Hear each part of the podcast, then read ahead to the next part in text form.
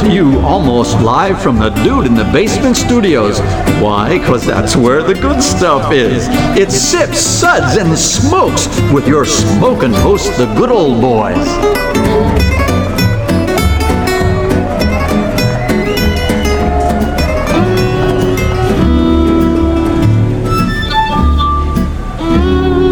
And now it's sippin' time. And welcome to this Suds episode where everything good in life is worth discussing. We are the best thing on at 2 a.m. and we thank you for choosing to listen to us instead of medieval poetry with Mary. Wherefore art thou, O Philippa, in the dewy mist of the fallen rain? uh, yeah, so you're on Sips Suds and Smokes. I am one of your hosts here this evening. This is good old boy Mike. Joining me here on this show are good old boy Kevin How's it going?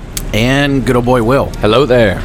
We are recording this episode uh, at the Music City Tippler in Nashville, Tennessee. My thanks to them for hosting us for this show. You can catch Will and Kevin behind the bar sometimes here. Uh, so I have actually been to the Tippler in New York City, which is actually under the Chelsea Market on 15th Street. It's a small sign on the east on the side of the building. You just look for the hordes of people from Google across the street, and that is where you're headed. Just follow all the Googleites, and that is definitely where everybody is going to show up.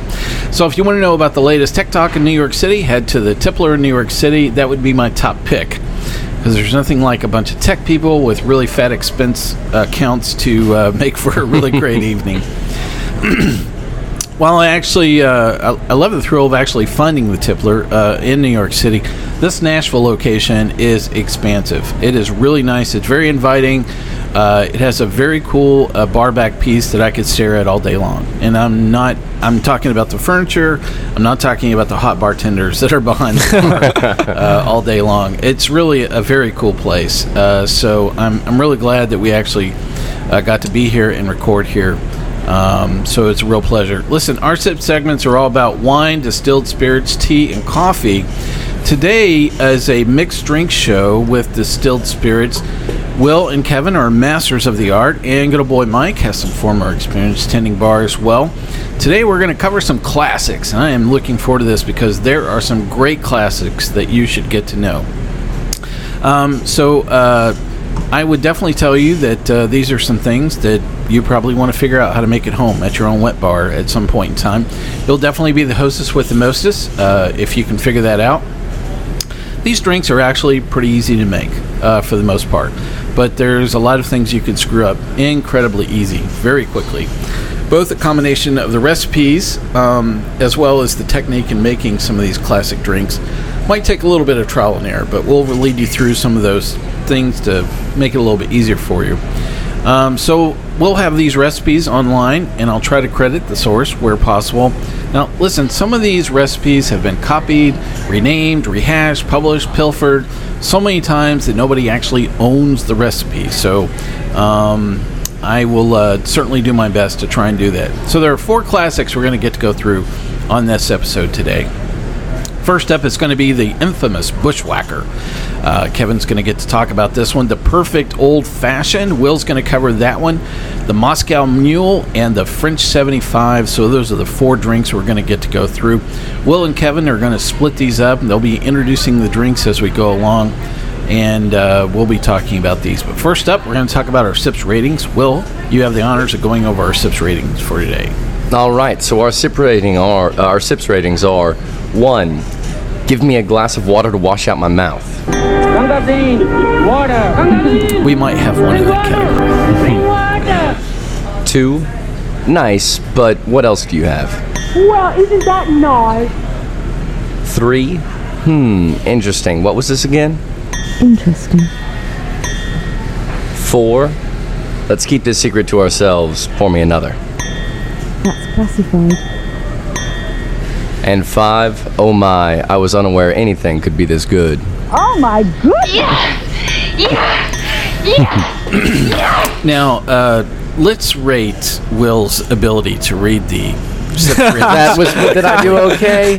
I'm gonna go I ahead would- and give him a one. a one. Oh God. nice. Give me a glass of water to wash out my mouth. Yeah. You know, I was uh, I was thinking a negative two rating might be you know in the Was it that? Was So it that week? You have to you, you have to attend method acting class.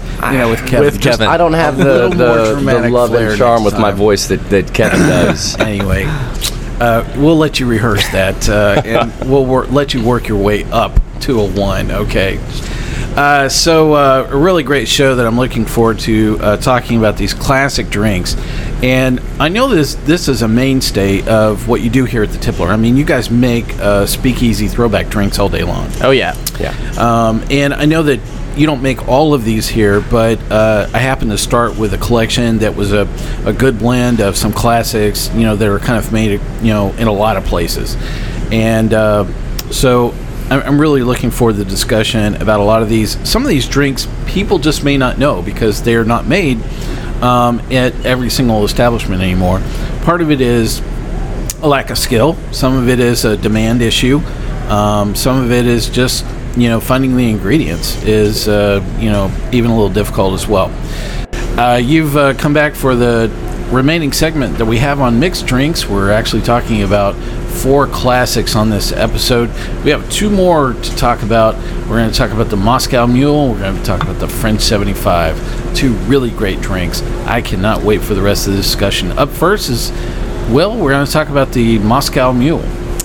So the Moscow Mule is a cocktail that's been around since 1941. It's recently made a very, very large swing back into uh, sort of the popular drinking um, uh, group of people. I mean, it is vodka, lime juice, and ginger beer. Uh, those basic ingredients uh, put together over crushed ice, traditionally in a copper mug. The initial, the first Moscow Mule that was ever made used lemon juice instead of lime juice. It was popularized in 1941 at the Cock and Bull uh, restaurant bar on Sunset Boulevard in Hollywood. The owner uh, or the owner of the restaurant and a couple friends decided, hey, we've got this ginger beer, we've got lemon juice um, and vodka. Why, why not try them together? And they did, and they loved it. Uh, it has been switched. And nowadays, people use lime juice because that accompanies the vodka better.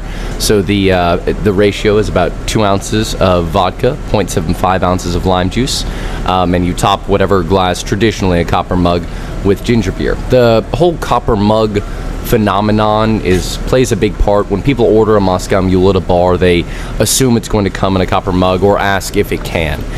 One thing is there's the presentation aspect of it, but the other thing is the copper. Uh, it conducts temperature, whereas glass contains it. So what that means is that the ice is going to melt faster, and it's going to dilute it a little more, which will help curb some of the sweetness from the ginger beer and some of the tartness from the lime juice.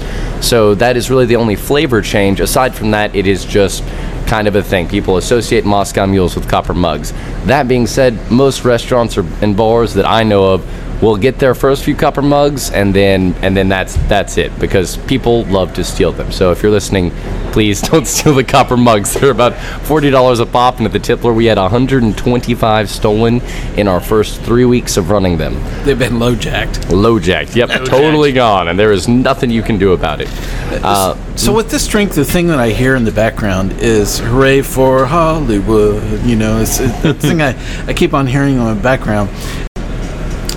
So you know, it almost sounds like you know they started to create this you know drink out of the fact that they had a huge surplus of ingredients. I mean, when I tend to think about a lot of things that are in Southern California, I mean, they have a lot of citrus products. They have um, limes and lemons, and you know they have a lot of access into the you know ginger market uh, of things coming over from Asia. So I just really wonder if this was what I would consider a, a warehouse walkthrough. Could you make some crap out of this so that we could sell some, you know, sell something to get rid of all this? You guys talked about the magic cage, you know, uh, at the bar we're at uh, earlier tonight, but I really wonder if it's one of those moments where it was just a matter of trying to overcome a, a financial windfall, you know, because they had a surplus of a lot of these I, ingredients. I actually I, I think that as far as where it originated from, it it came from it, it was a surplus of uh, ingredients. I mean, you have all that, you have the ginger beer, etc. But it honestly, this was uh, the popularization of the Moscow Mule in the 1940s was uh, because of a relationship between individuals. Um, I mean, the first Moscow Mule was made because the owner of the Cock and Bull restaurant also owned Cock and Bull ginger beer. He owned Cock and Bull products, and go. the first Moscow Mule was made with uh, when he was sitting down with Pierre Smirnov, who, if you know what Smirnoff is, I mean he happens to own a lot of vodka.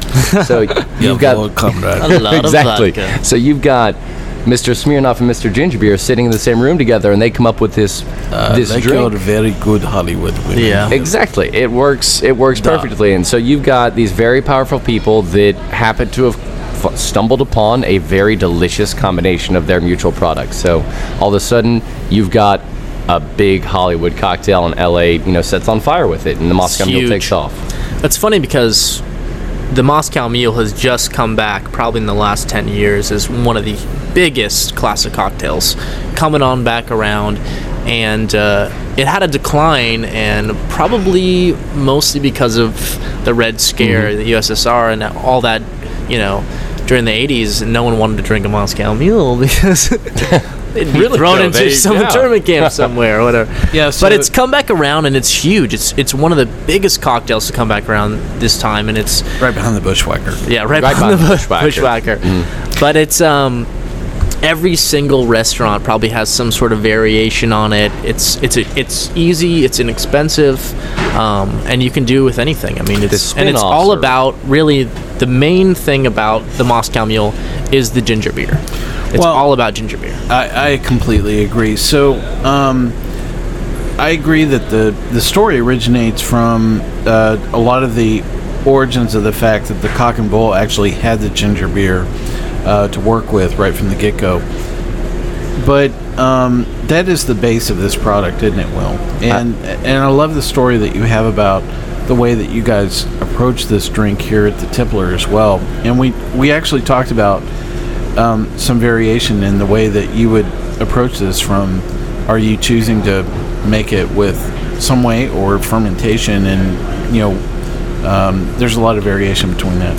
So at the Tippler, we have a house-made ginger beer, and we do what, Uh, in, in in our opinion, is sort of the most effective way at making a ginger beer to be used in Moscow Mule, which means that we make a essentially a ginger syrup. We have other spices and herbs that we will put in to add flavor and increase the flavor profile, and then we will force carbonate that, and that's what we top our vodka, lime juice, and crushed ice with.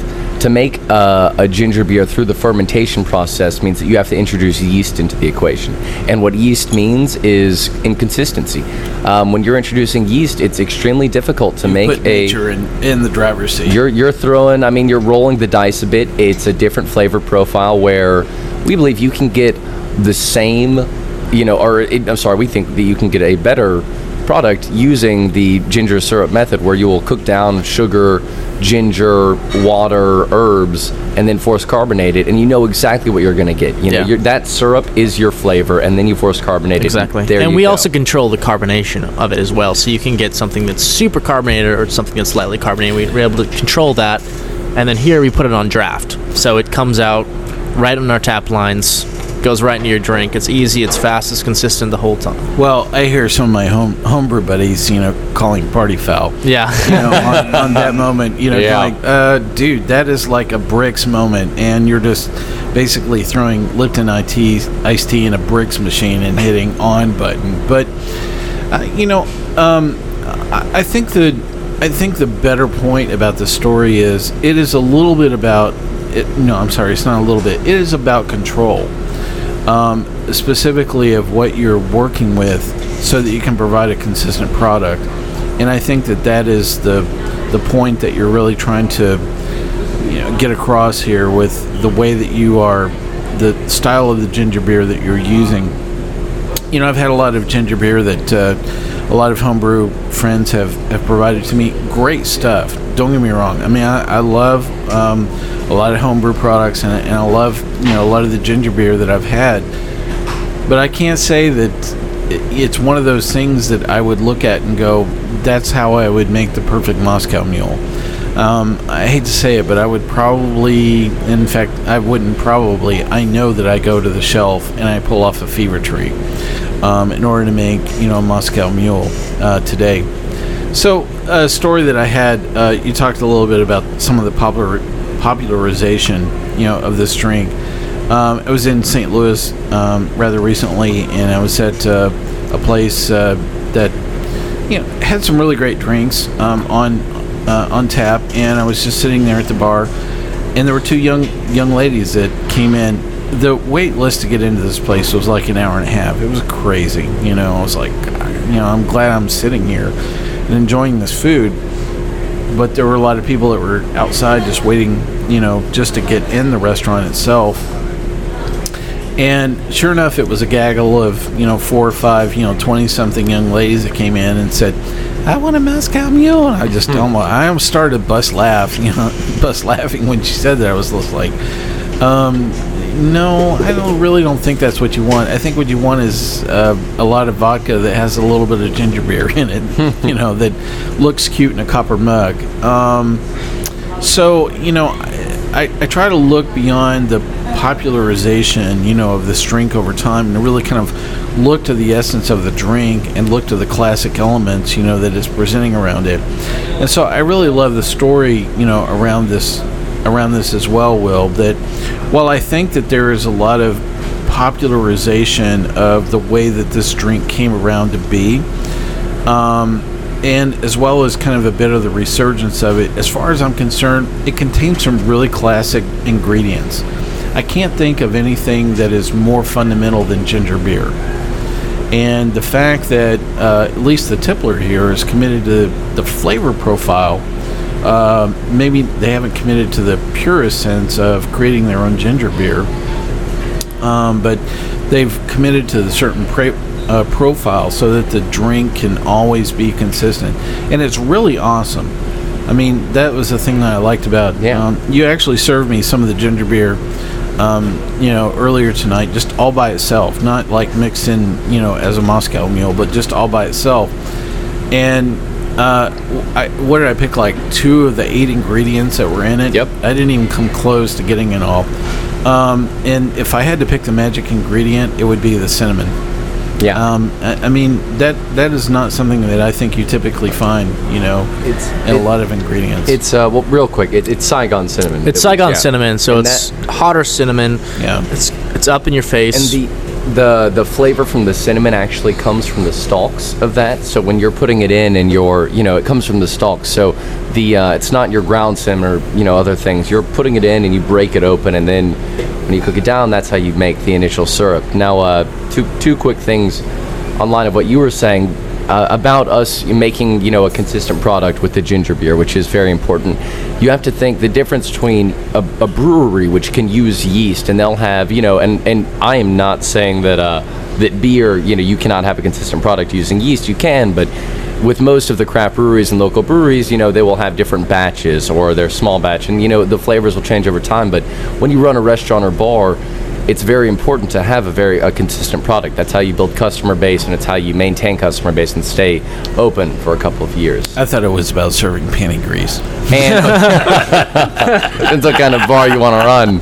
Um, and the uh, oh, oh, the other thing I was going to say is that I can't get panty grease off my head now. It's just that term is its own beast. Um, but uh, you know, the Moscow Mule, it's a it's a young classic cocktail. It's you know, as we were talking about with the Bushwhack earlier, it you know it came out in 1940s, uh, and initially it was used with lemon juice, and most people learned that lime juice accompanies vodka better. Now, if they're going to do a variation where they use bourbon, they might introduce lemon juice on that. But when it comes to such a young classic cocktail, you can't mess with the the base of it and the base i would say for a moscow mule would be vodka citrus ginger beer.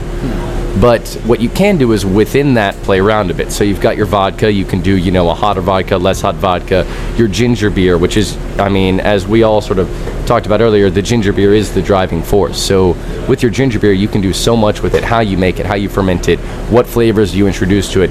It's going to define the cocktail based on the ginger beer and there is no strict classic definition for what a ginger beer is. So there because it's young classic, you have a lot of room to play around with while still staying true to its nature.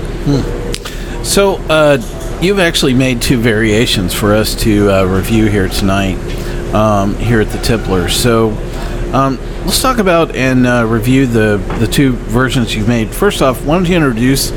You've made one that's traditional, and you've made one that's a variation. So, uh, what's the what's the difference? So the traditional is two ounces of Russian standard vodka, uh, three quarter ounces of fresh squeezed lime juice, have to be fresh squeezed, uh, crushed ice, topped with ginger beer. That's your tried and true standard Moscow Mule. And Russian Standard is a good vodka. It's got a good uh, bottle price point, and we use it here because it's you know a step above well. But in all honesty, when it comes to the Moscow Mule, you have a good bit of leeway with what vodka you choose to use. The variation we made, which um, is not super popular amongst you know your average customer base, but I found that all bartenders, tequila people, anyone who's ever had mezcal loves is the mezcal mule, and that's two ounces of DM Vida, three quarters of lime juice, crushed ice topped with ginger beer. Mezcal is a uh, tequila from the Oaxaca region. It's fermented, uh, different than normal tequila. Sorry, it's not a tequila. It's an agave-based liqueur. It is fermented agave nectar, but they ferment it underground and they will smoke things on top of it. So you can have like chicken mezcal where they will smoke chickens and other wood and stuff over the mezcal and so it comes out. I call it the whiskey of tequilas. It is super smoky agave based uh, liqueur and so it's going to remind you of tequila but you get a lot of smoky notes from it and that smoke just burns through all the sweetness of the moscow mule. So it's not just the lime juice that's cutting through the flavor it's the smoke too of that tequila of that uh, mezcal Yeah. So, what's uh, what's your favorite variety, and what's your rating on that one? Uh, my rating for the Moscow Mule would be I, I would give it I would give it a three personally. I'm I'm not a huge fan for overly sweet cocktails. I I believe that the Moscow Mule is very good and very simple, but to me it's just you're not getting any love from the spirit, and I'm a big spirit person. You know, it is very hard to have a, a spirit forward Moscow Mule, um, and that that to me is a pretty pretty key aspect when it comes to judging any cocktail. So, which variety do you like? Oh, sorry. Variety. I, I would go. Uh, I would go mezcal. Personally, my favorite mule is Tanqueray Rangpur, a nice light gin, lime juice, uh, our house-made ginger beer, and crushed ice. That would be my ideal mule. But I'd go Wow. mezcal. Interesting. Uh, Kevin, what do you think about uh, um, these Moscow mules that we've made? The mules, they're delicious. uh, yeah, t- d- it's definitely all about you know a lot about the vessel. Uh, it's gotta be in a copper mug or pewter, either one. If you can get your hands on some, they're great. Um, um, I I would agree with Will on the uh, the variations. Definitely, like the gin is uh, very impressive. The Tanqueray Rangpur. Um, I like to do variations with grapefruit bitters and grapefruit juice. Um, with the gin, that's a great variation. Interesting choice. Yeah. I like that. Um, I do like the mezcal. I like the bourbon. I'll re- literally drink it with anything. So Yeah. it's one of those cocktails that you can put any spirit in and it'll change it. Um, I do like it with rye as well uh, and lemon juice instead. But um, my rating, I'll probably take a I'll take a four on the rating uh, for our uh, for our meal here at the Tippler. Our- Well, um, really uh, fascinating uh, that um, to bring out both uh, variations. Um, I, you know, I, I'm gonna I'm gonna be kind and actually rate both. Uh, so, I would say for uh, the classic um, uh, mule, I would say I'm gonna give it a solid three.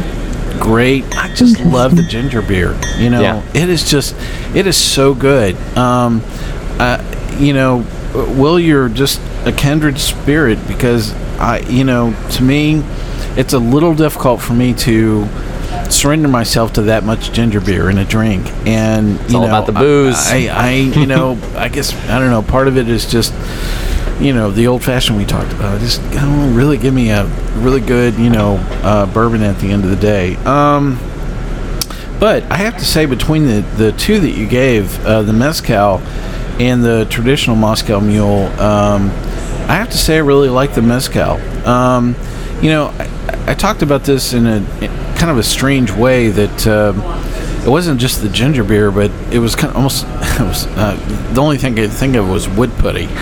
Um, it's, it's just because of the aroma that wood putty sometimes has uh, was what this mezcal was presenting, but it really, really worked well. And the earthiness that it just kind of introduced into the drink, I really thought that it took a drink from being, uh, you know, a three to a solid four. And I actually, I, I like the, uh, I like the mezcal version um, itself. So I probably, if I had to come back and order this, I would, I would probably have it with mezcal. And um, I can think of a lot of different versions of mezcal that this would definitely work with, you know, for sure. Get weird, try scotch. That's good. Wow. Okay. there's there's the challenge for the next show for sure. Hey, listen, uh, we're just going to take just one quick moment here. Uh, let some stations chime in with a bunch of useful information. We're going to be right back. We're going to talk about the French 75 with Kevin. We'll be right back with trains with Kevin.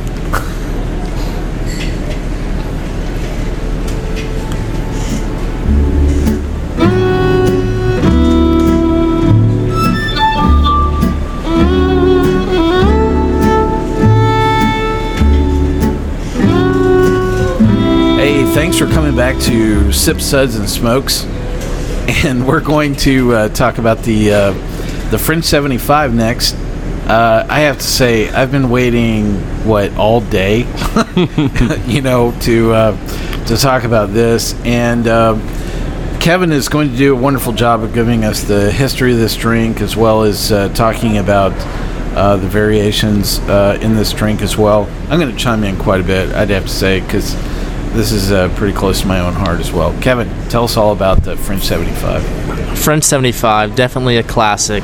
It's uh, one of our most popular cocktails. It's it can be drinking any time, really, but definitely a brunch cocktail nowadays. Um, and traditionally, um, it is made with cognac. Most people don't understand that, but um, most days, if you go out to a bar and you order a French 75, it's going to be with gin. Um, we'll talk about our preferences later. But so the drink, uh, the drink was really created about 1915 uh, ish, um, in a bar in Paris. Um, and it was named after basically like a field artillery, almost like a cannon, um, at the time because it had that kick.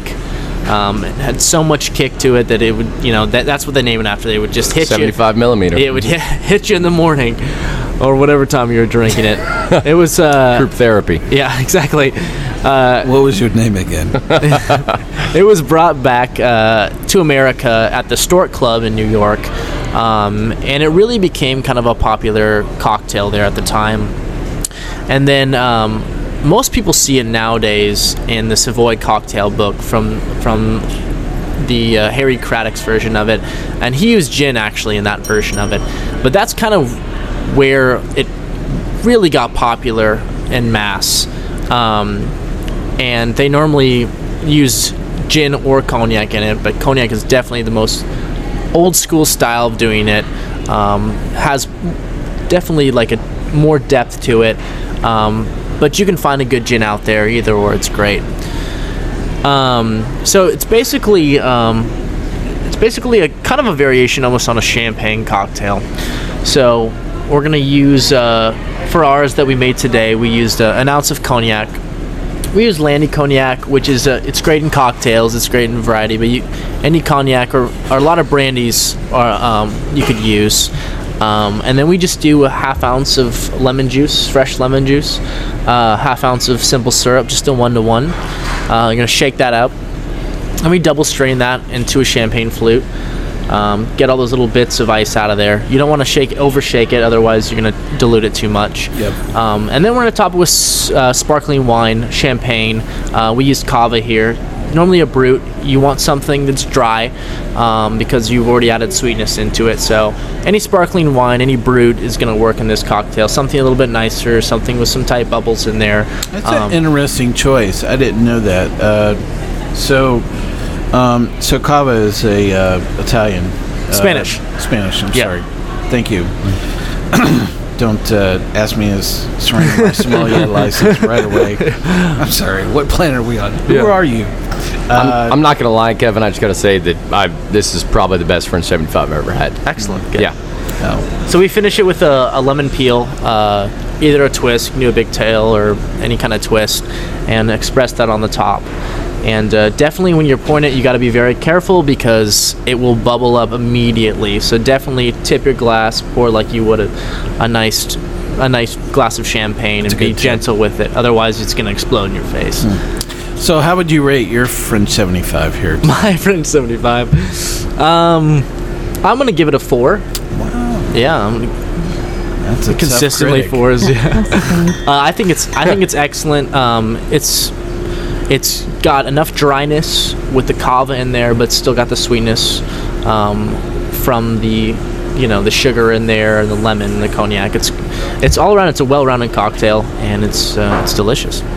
Cool. Well, what do you think about uh, the French 75 here? Um, you already said it was awesome. I mean, in, in all honesty, I, I this is one of the, the best, one of the better cocktails I've, I've ever had. I'm, I'm gonna have to give it a, a five. I'm putting it right up there with the old fashioned. Um, oh my goodness. I I've had a lot of the gin variations, and it kind of just nags at me. I'm a bit of a stickler for the name, and it does come. It's a French 75 because it has a kick. The cognac gives it that. Gin is just kind of. I've even had people do it with vodka. I mean, it, it is not the same cocktail as when you do it with cognac, and this. And this this is a really it's a great cocktail. Um, it really is. It really is. And um, so uh, I had a little bit more to add to the tale um, about you know some aspects of the the history around this drink. So um, I, I like the fact that you you draw uh, some delineation between when it was a cognac, you know, based drink and and what moved it into being you know you know made by gin. Um, Will and I were actually talking uh, before the show today about what actually you know kind of precipitated that and what what you know what were some of the factors that might have played into that. And i got to thinking about you know if i owned a bar and uh, you know i looked at the number of times that i was actually making a french 75 you know with these uh, classic ingredients um, and i had the ability of switching cognac out for gin that i can cut across 20 different drinks as opposed to having that one bottle of cognac that I'm going to make like two drinks with. Um, I'm gonna I'm gonna have the gin in my well all day long, and I'm going to probably push a gin forward version of, of French 75 all day long, and I'm probably going to add you know a, a sweeter champagne variety than a brut than you've done here tonight, um, which I consider really cutting a lot of corners. And I would probably slap somebody on the wrist for you know, Yeah. making that choice. So. I'm sorry, but um, you know we we actually talked to, about this that if if I were at a bar and I were ordering a French 75, I'm actually watching the bartender and what are the things that they're actually grabbing for, and uh, to make it. If somebody is turning around and grabbing you know the any cognac, it it really doesn't matter to be honest with you. Um, if they're turning around and, and are act- probably adding, you know, a cognac from their back bar as opposed to drawing a gin from their well, then I know that that's somebody that actually knows what this drink is supposed to taste like. Because if somebody is grabbing for a Beefeaters, or God forbid, you know, something even worse that's an old Tom's, you know, well variety, I'm sorry, but the only thing you're going to see at the end, you know, after that moment is the back of my head walking away from Exactly. the bar. Harsh customer. you know, I'm I'm sorry, but y- y- I'm just gonna. You wouldn't even get a full sentence from me going. I'm sorry, but you don't know what you're doing, and please just stop, because um, eh, you're not really making this as well as you should, and I have lost as much respect as I would like to at that point. Could you just please pour me a Bud Light and call it even, okay? You know, uh, some other things that um, I really thought were big transition moments uh, for this drink is where uh, Pierre Ferrand's uh, cognac actually became available uh, to make this drink once again here in America. So there was a, a huge gap in time where that cognac was not available here in the U.S. Uh, for a pretty long time, almost like 40 years and it actually came back here into the states, and um, a lot of it flowed directly through New Orleans. Um, in fact, the only place that I really thought that you could um, uh, get a proper French 75 was at um, in New Orleans at uh, Galatoire's. Um, I mean, I just I really felt like that was one of the few places. Arnaud's was maybe another place that you could get one there in in the New Orleans area, but that was about it. And part of it was just because those were the few places that would actually be able to stock the proper cognac to make this. Um, but um, I, you know, even with all that said, Kevin, um, I have to say that uh, uh, it, it- what a pleasure it was to actually enjoy your French 75 here tonight. Excellent. Um, And, uh, you know, it just was, uh, it was so awesome. Oh my God. If you were my bartender, I would gladly hand a $20 tip to you. Appreciate it. Um, not, not just because you're a good looking and handsome guy, because you made a really great drink. So, Excellent. Oh my goodness! just a really, really uh, great drink and uh, a, a, a well-deserved five. So, uh, some things that I actually do at home making this. Um, I I, um, I actually do garnish this with a brandy cherry. I know we talked about Love you know- brandy cherries. Well, I Homemade do. brandy cherries. Uh, I do. I like homemade brandy cherries, and there is something about uh, the right combination of brandy and cognac uh, that is infused um, with the right measure of sweetness that it just presents some layering component around everything, and that just that subtle tartness that comes off the cherry itself that comes into the drink. I don't know. It just uh, it really kind of sets things off. I know you made it properly. Um, well, I wouldn't say um, you made it proper tonight in a champagne flute, but I actually make this in a rocks glass uh, when I make it at home, and uh, it it allows me to. You, you talked about some of the control mechanism of dealing with the champagne, and I think that's one of the things I like about making it in a rocks glass. It doesn't explode, you know, over the side of the glass. You know, quite when I'm making it in a rocks glass as well. Um, plus, I think the uh, the brandy cherry kind of it floats things a little bit better, you know, along in that particular variety. So, um, you know, those are some things that I really kind of pay attention to. I guess one of the the big things, if I had to say about uh, a French 75, is if you're going to make it with a gin, a crappy gin is, is going to equal a, a crappy French 75. Exactly. It's just the bottom line. Um, so, you know, thou shalt not use well gin. I- i- If we could all just raise our hands, Yeah, you know, exactly. Thou shalt buy Goodwell gin. you know, I, I just, I'm sorry, but if, you know, if you're just going to reach down to something convenient, just, God, please stop, would you? I, I'd, I'd appreciate it. For those of us that are French 75s fans, I'd really appreciate that. So, really great drink, though. God, Kevin, you blew it out of the water. Excellent. Get, I can't wait to have another. so, it's just uh, really great. Well, listen, uh, these were four really awesome drinks that we got to go through uh, in this uh, in this episode. I really appreciate everyone joining us uh, for this. We're really glad you stayed awake here for medieval poetry with Mary. Join us next week as we discover meter, rhyme, and the best fake British accents for poetry. Oh, wherefore art thou? Oh, Romeo, oh, Romeo, oh, Romeo. You have to use a bit of a Welsh accent, I guess, to really get through it well. Anyway, with that said, I want to thank our listeners here at Sips Suds and Smokes. Listen, you can catch all of our episodes online on iTunes, SoundCloud, TuneIn, Stitcher, PRX, YouTube, Uncle John's Basement, on the backside here at the Tippler, and of course at Spreaker, our native media host. They question every single time our credit card runs through, going, Who are those people? Hmm. Our terrestrial radio station hosts are always expanding, and right now they're going, Kevin, I'd like a gallon of French 75 delivered to us. We'll actually put these guys on the air.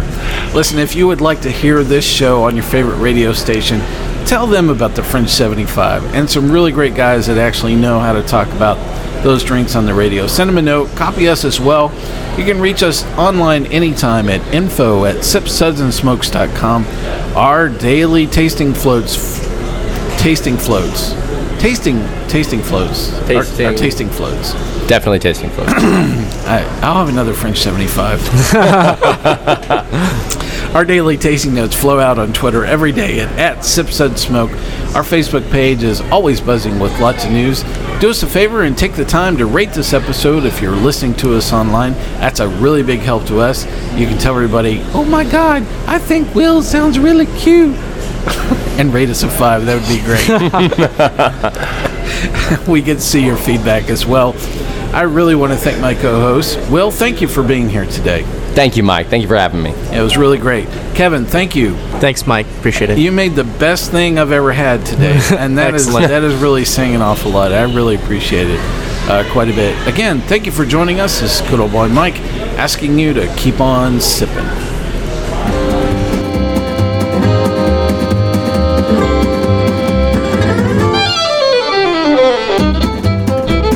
This has been a one tan hand production of Sips Suds and Smokes, a program devoted to the appreciation of some of the finer slices of life. From the Dude in the Basement Studios, your host, the good old boys, will see you all next time.